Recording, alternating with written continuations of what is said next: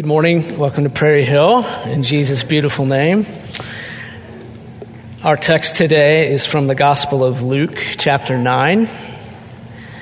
I invite you to make your way to chapter nine of uh, Luke's Gospel.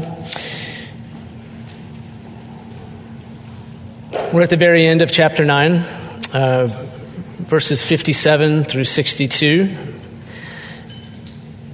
That's our text this morning, and Uh, I just want to let you know that I really need this text.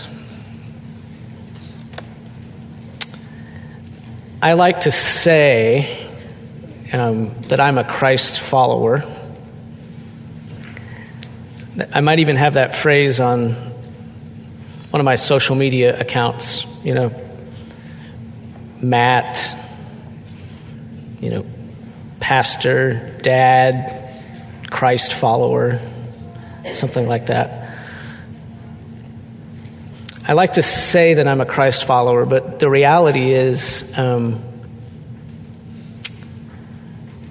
I'm someone who follows Christ in the way that I want and at the time that I want to. Jesus loses a lot of face-offs in my life. And so I really need this text. I imagine that there are others here who might need it, need it as well. In this text, Jesus speaks with would-be followers, and he is completely unsympathetic to the little qualifications that they make to their following. And we're going to see that happen here in these six verses, the lack of sympathy that Jesus has for their different notions of what following him is like. And we're going to see Jesus reveal the true nature of what it means to follow him. And unless I'm greatly mistaken, I think that there is an awesome opportunity for repentance here today. Uh, first of all, by me, and then in the room at large. And that's really good. An opportunity for repentance any day is really good. So let's read the text, and then we'll we'll get into it, okay? If you're able to, to stand for the reading of the word, I invite you to do that. We only have six verses in front of us today, and this is what we read. Luke chapter nine, beginning in verse fifty-seven. As they were going along the road, and uh, remember here they're on the way to Jerusalem. We, we learned that in verse fifty-one. As they were going along the road, someone said to him, that's Jesus, someone said to him, I will follow you wherever you go. And Jesus said to him, foxes have holes and birds of the air have nests, but the Son of Man has nowhere to lay his head. To another, he said, follow me. But he said, Lord, let me first go and bury my father. And Jesus said to him, leave the dead to bury their own dead, but as for you, go and proclaim the kingdom of God. Yet another said, I will follow you, Lord, but let me first say farewell to those at my home. Jesus said to him, no one who puts his hand to the plow and looks back is fit for the kingdom of God. Well, Heavenly Father, um, many of us uh, come here and just um, all our cards on the table, Father, um, we're anxious. Many of us um, are ashamed. Many of us are tired. Coming to a gathering of people, even a gathering of Christians, can, can be hard for us, Father, and life can be hard for us. Therefore, we rejoice that we have a teacher and a Savior who has said, come to me, all who labor and are heavy laden, and I will give you rest. Thank you that this is who Jesus is. And along with that word, Father, of come to me and I will give you rest, we want to take seriously what we find, the words we find in his mouth here and what we just read. Some, some hard things, things that we need to hear. And so I pray that we would learn all that you have um, provided for us to learn. Make us good stewards of this truth. For we ask in Jesus' name and for his sake. Amen. All right, please be seated. We're here in this passage to find out what our following of Jesus should be like. And we do learn three characteristics that should mark our following of him. There are three things that we can learn about the nature of our following, and they correspond to the three interactions that Jesus has with these different people. And so we'll take them each in turn, okay? The first thing that we learned starting at the beginning is that our following should be informed.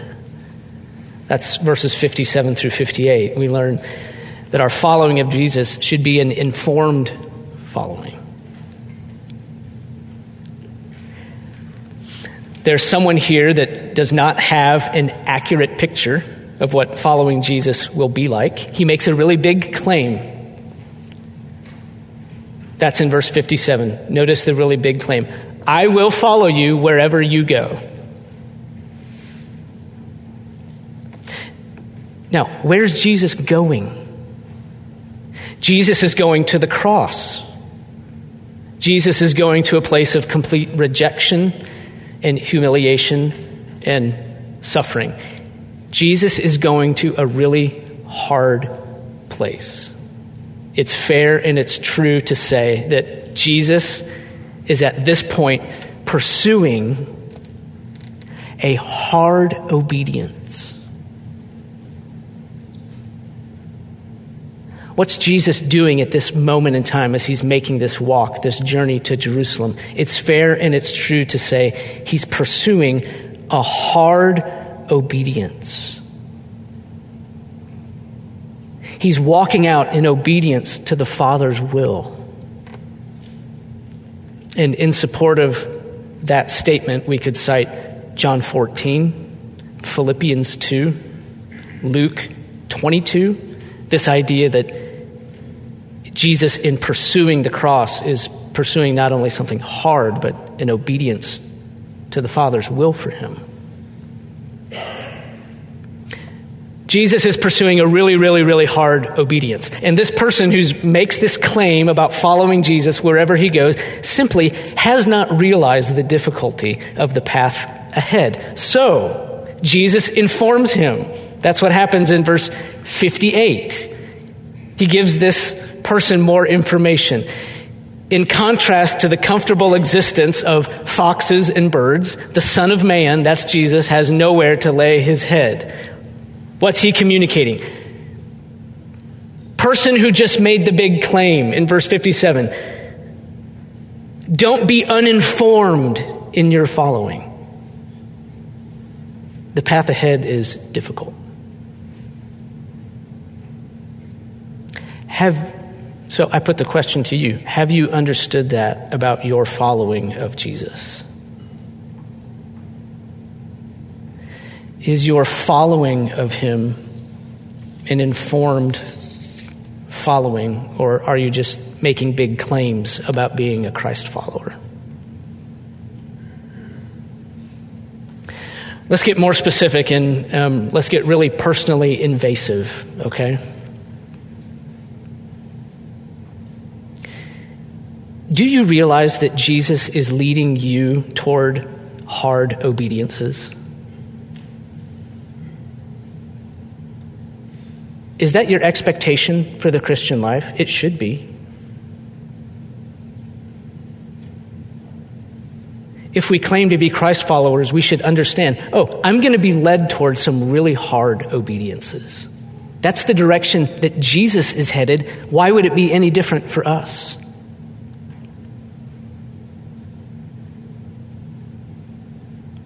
And we've been told right here in verse fifty-eight, hey, you who are making big claims, this is going to be hard.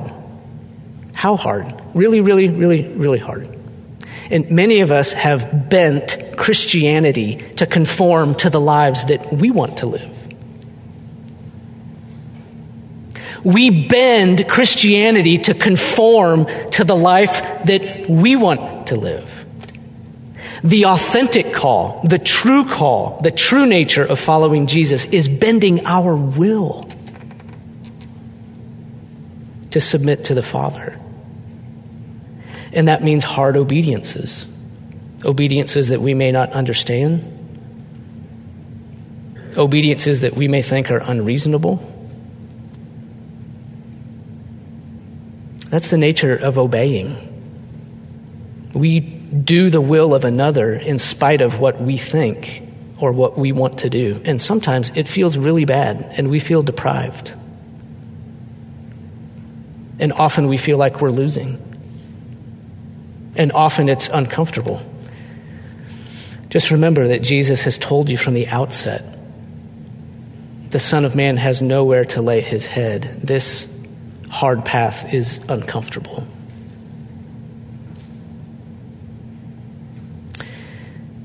If you are offering the Father a hard obedience right now, maybe you're forgiving someone that you don't want to forgive. Maybe you're abstaining from something that you don't want to abstain from. Maybe you're praying for someone that you really don't feel like praying for. Maybe you're waiting for something that you don't want to wait for. Your consolation in offering God the Father that hard obedience, your consolation is that you are out there living the Christian life, while others only claim to be. So first, what we learn is that our following should be informed. Receive the information. God the Father is leading you toward hard obediences. If you're going through something hard, if you're offering God a hard obedience, that's not unusual. That's that's the normal Christian life. Um, frankly, I need to hear that today. God's leading me to places of hard obedience. So we want to be informed. Second, our following should be immovable. This is the middle conversation, verses fifty-nine and sixty. Okay, so we get we get the first point. Our following should be informed. We've gotten that. The second thing we learn about the true nature of following him is that our following should be immovable. And one of my great problems, probably one of our great problems, is that we like to make little accommodations for ourselves along the way. We make for ourselves, in our following of Jesus, we make for ourselves what we feel like, what we think are reasonable accommodations to this Christian walk. And we can get to the point where we think that some measure of sin is excusable in a reasonable accommodation as long as it's accompanied by several hours, several days, several weeks of good behavior. We might think we deserve a little accommodation. You know, a Christian, even a even what we could call a professional Christian, and by that I just mean someone who does ministry for a living, even someone like that can get to the point where they think, you know, the sacrifices that I've made for the sake of Christ in my life, all of this travel, all of the burden of fame, all of the time spent meeting people and being nice and all this effort into preparation and education and all these speaking engagements and all of this sacrifice have taken such a toll on me that I deserve and even need something that God has called evil. It's okay for that to be part of my life. That's an accommodation that God is willing to grant me because I've done all this other stuff. One of the most high-profile Christian, who we would have called Christian leaders and recognizable speakers of our time, within the last five decades, one of the most high-profile people had that exact line of thought by his own testimony. That's what he had convinced himself. He thought he deserved an accommodation. And there are all other kinds of accommodations we might be tempted to make to a true following of Jesus.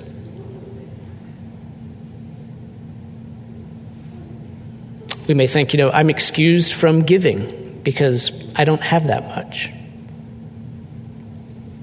Or we may think, I'm excused from forgiving because I've suffered so much. We may think, I'm excused from speaking because I don't speak very well. I'm excused from leading because I'm young. I'm excused from speaking the truth because I have a family to provide for. And if I speak the truth, I might lose my job, and I've got a family to provide for. So I can't do that. I'm excused from loving because I don't feel loved. I'm excused from washing the feet of the saints because the saints have sinned against me.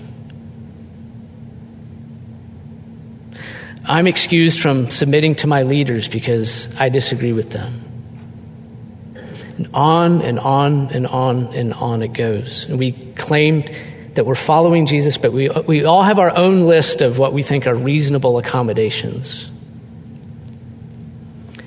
They're accommodations that we've made so that the path that we're following only leads to pleasant places of our own choosing, with enough sin sprinkled in there so we don't feel like we're missing out.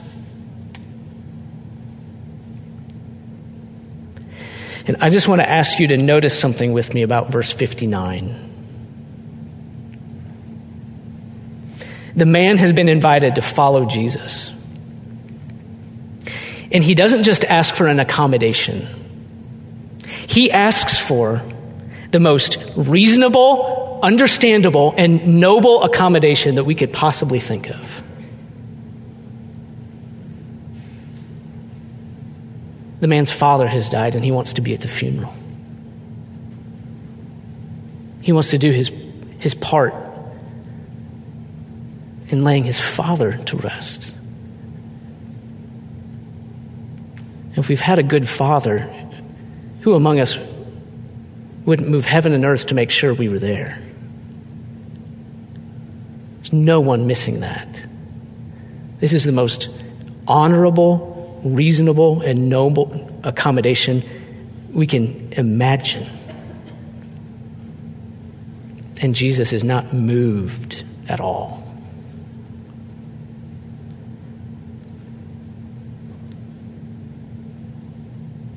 Jesus doesn't sympathize with his requests.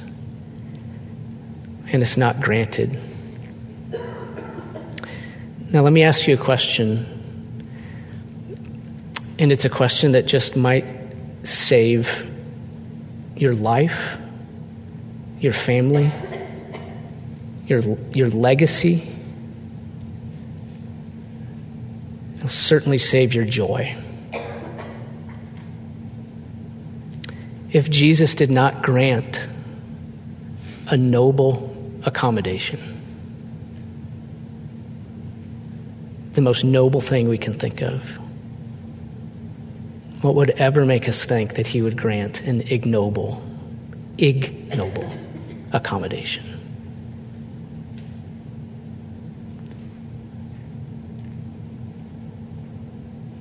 Do not believe the lie that sin can ever be a reasonable accommodation to make to your following. Our following of Jesus must rather be immovable, that is, without accommodation. And one of the reasons that we come to church, and that we come every week, and that we listen to the word preached, is to remind ourselves how desperately wicked our hearts are, how faithful and true our Savior is. And today we are reminded, don't trust the accommodations that your heart is asking you to make, because Jesus has dismissed all accommodations with this one dismissal of the most noble thing we could ever think of. They're all off the table after this one. And he has simply said, follow me.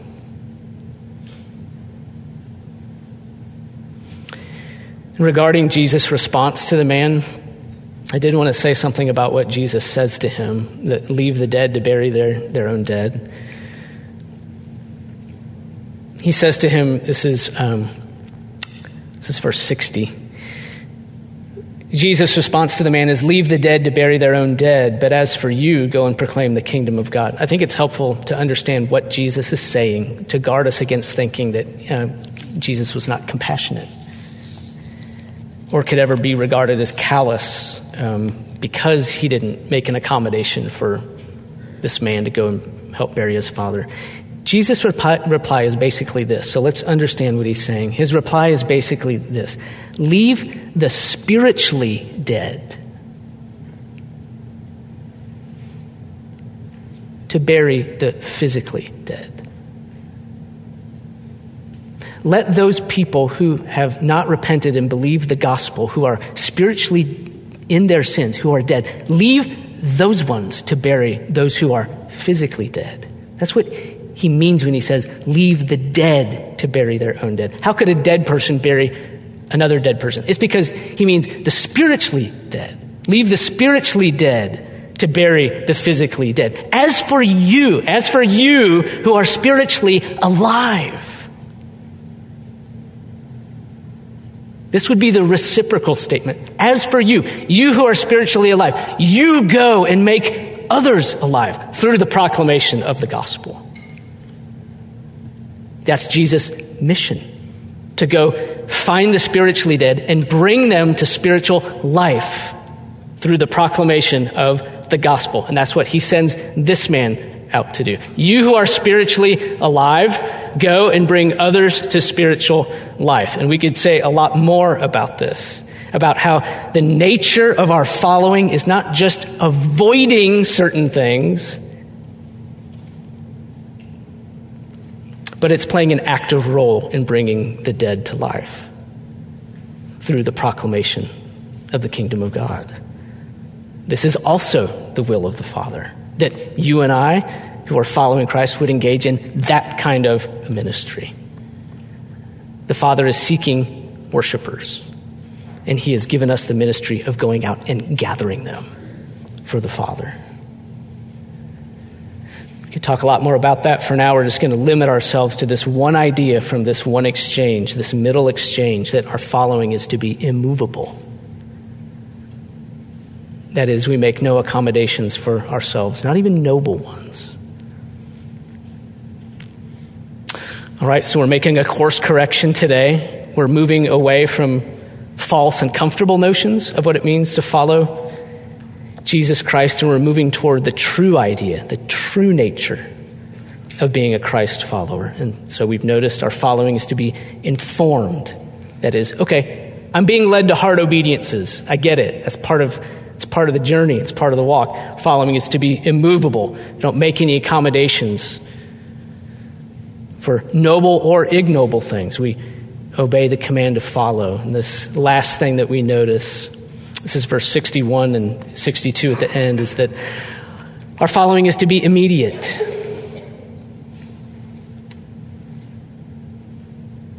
There it is. Informed, immovable, immediate. The man tells Jesus that he will follow him later. There's something else that he wants to do first. It's verse sixty-one. I will I will follow you, Lord, but first. But first, let me say farewell to those at my home. For him, following Jesus is something that can be done later. There are other things he wants to do first. Now, let's notice that this last man who we meet is making an assumption, isn't he? What's the assumption he's making? He is assuming that both the desire and the opportunity to follow Jesus that he has now will also be there later. The desire and the opportunity are before him in that moment, and he lets the moment pass, assuming that it will come again. And it may. But it may not.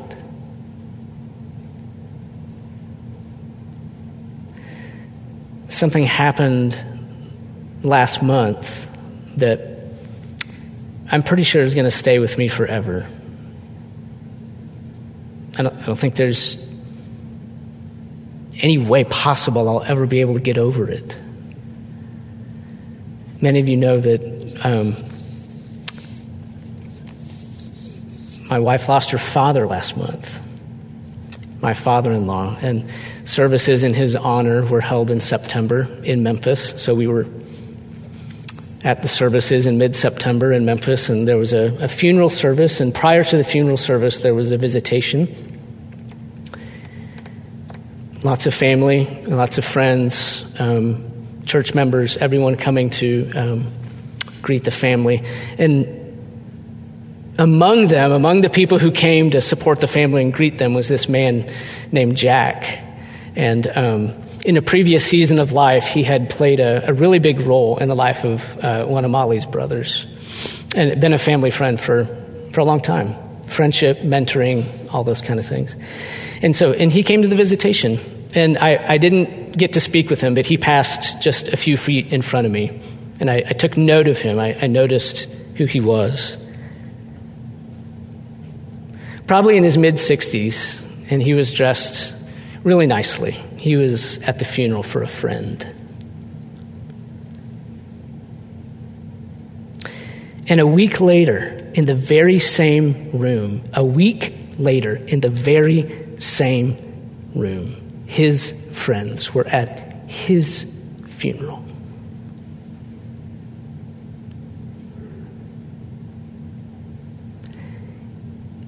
He was the picture of health. And forty-eight hours after he passed in front of me, within forty-eight hours after he passed in front of me at that visitation, in spite of all probability and against all the odds, he died. No warning. Gone to be with the Lord.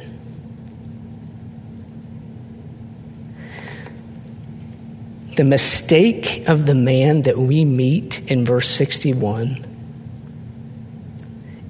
is to be human and have all of history as our teacher, and to still think that the desire and opportunity in front of you now will be there later. Life is unpredictable. Healthy people die. We attend a funeral and we think, well, someday that'll be me, never expecting or knowing that we're within our last forty-eight hours. The only guarantee, the only thing in hand right now, in this moment, is that you have breath. And Christ invites you to come to him now. And for the love of God, go.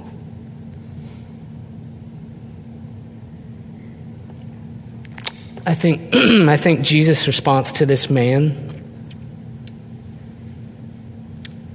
demonstrates that Jesus knows something about our hearts. I think he knows that if this man goes home, instead of following him, this man looks in the eyes of his family and experiences all the comforts of home. When it becomes a face-off between Jesus and the difficult path and these things I love at home, home and family will win that face-off almost every time. When we allow ourselves time to pit Jesus against other things, other things that we love, our hearts will find a way to rationalize choosing the other thing. I've only seen it about a billion times in my life. What's the solution? Let your following be immediate. Don't give your heart time to present arguments or your eyes the opportunity to gaze on those things, those other things that you love. Rival loves.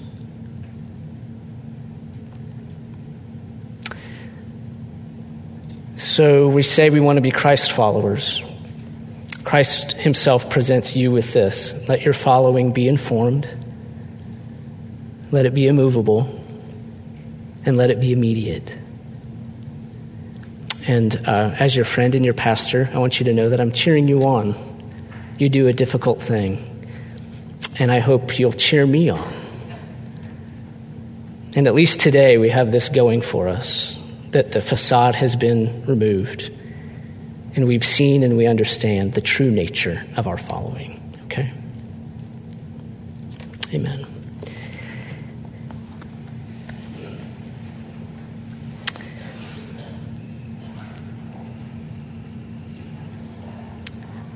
Father, we um, just feel like in these moments want to recalibrate and um, and repent from the ways we've followed a path of our own choosing while saying that we're following Christ. We just also want to recognize before you that these things are really hard, that um, our resolve feels really small, that there's a, a large dis- de- degree of skepticism in our hearts and just a history of failures. And it's never too late to do the right thing. We don't want to presume upon grace by just thinking from the outset, you know, well, I'm just going to rely on this pillow of grace all the way. We, we really do want to follow. We really do give thanks that you are forgiving and gracious when our, our following is not faithful. And we really do give thanks for Jesus that he's followed perfectly in our place and offered that to you. But Father, so we won't rob ourselves of joy and won't rob our families of joy. And so that we might present the world a, a true picture of this beautiful Jesus, we ask for a greater measure of grace. Not in terms of forgiveness, but in terms of holy living. The grace to follow Jesus Christ in all the joy that lies ahead. So we pray for your help in our weakness, and we thank you for the chance to look into the word today, the perfect word. In Jesus' name, amen.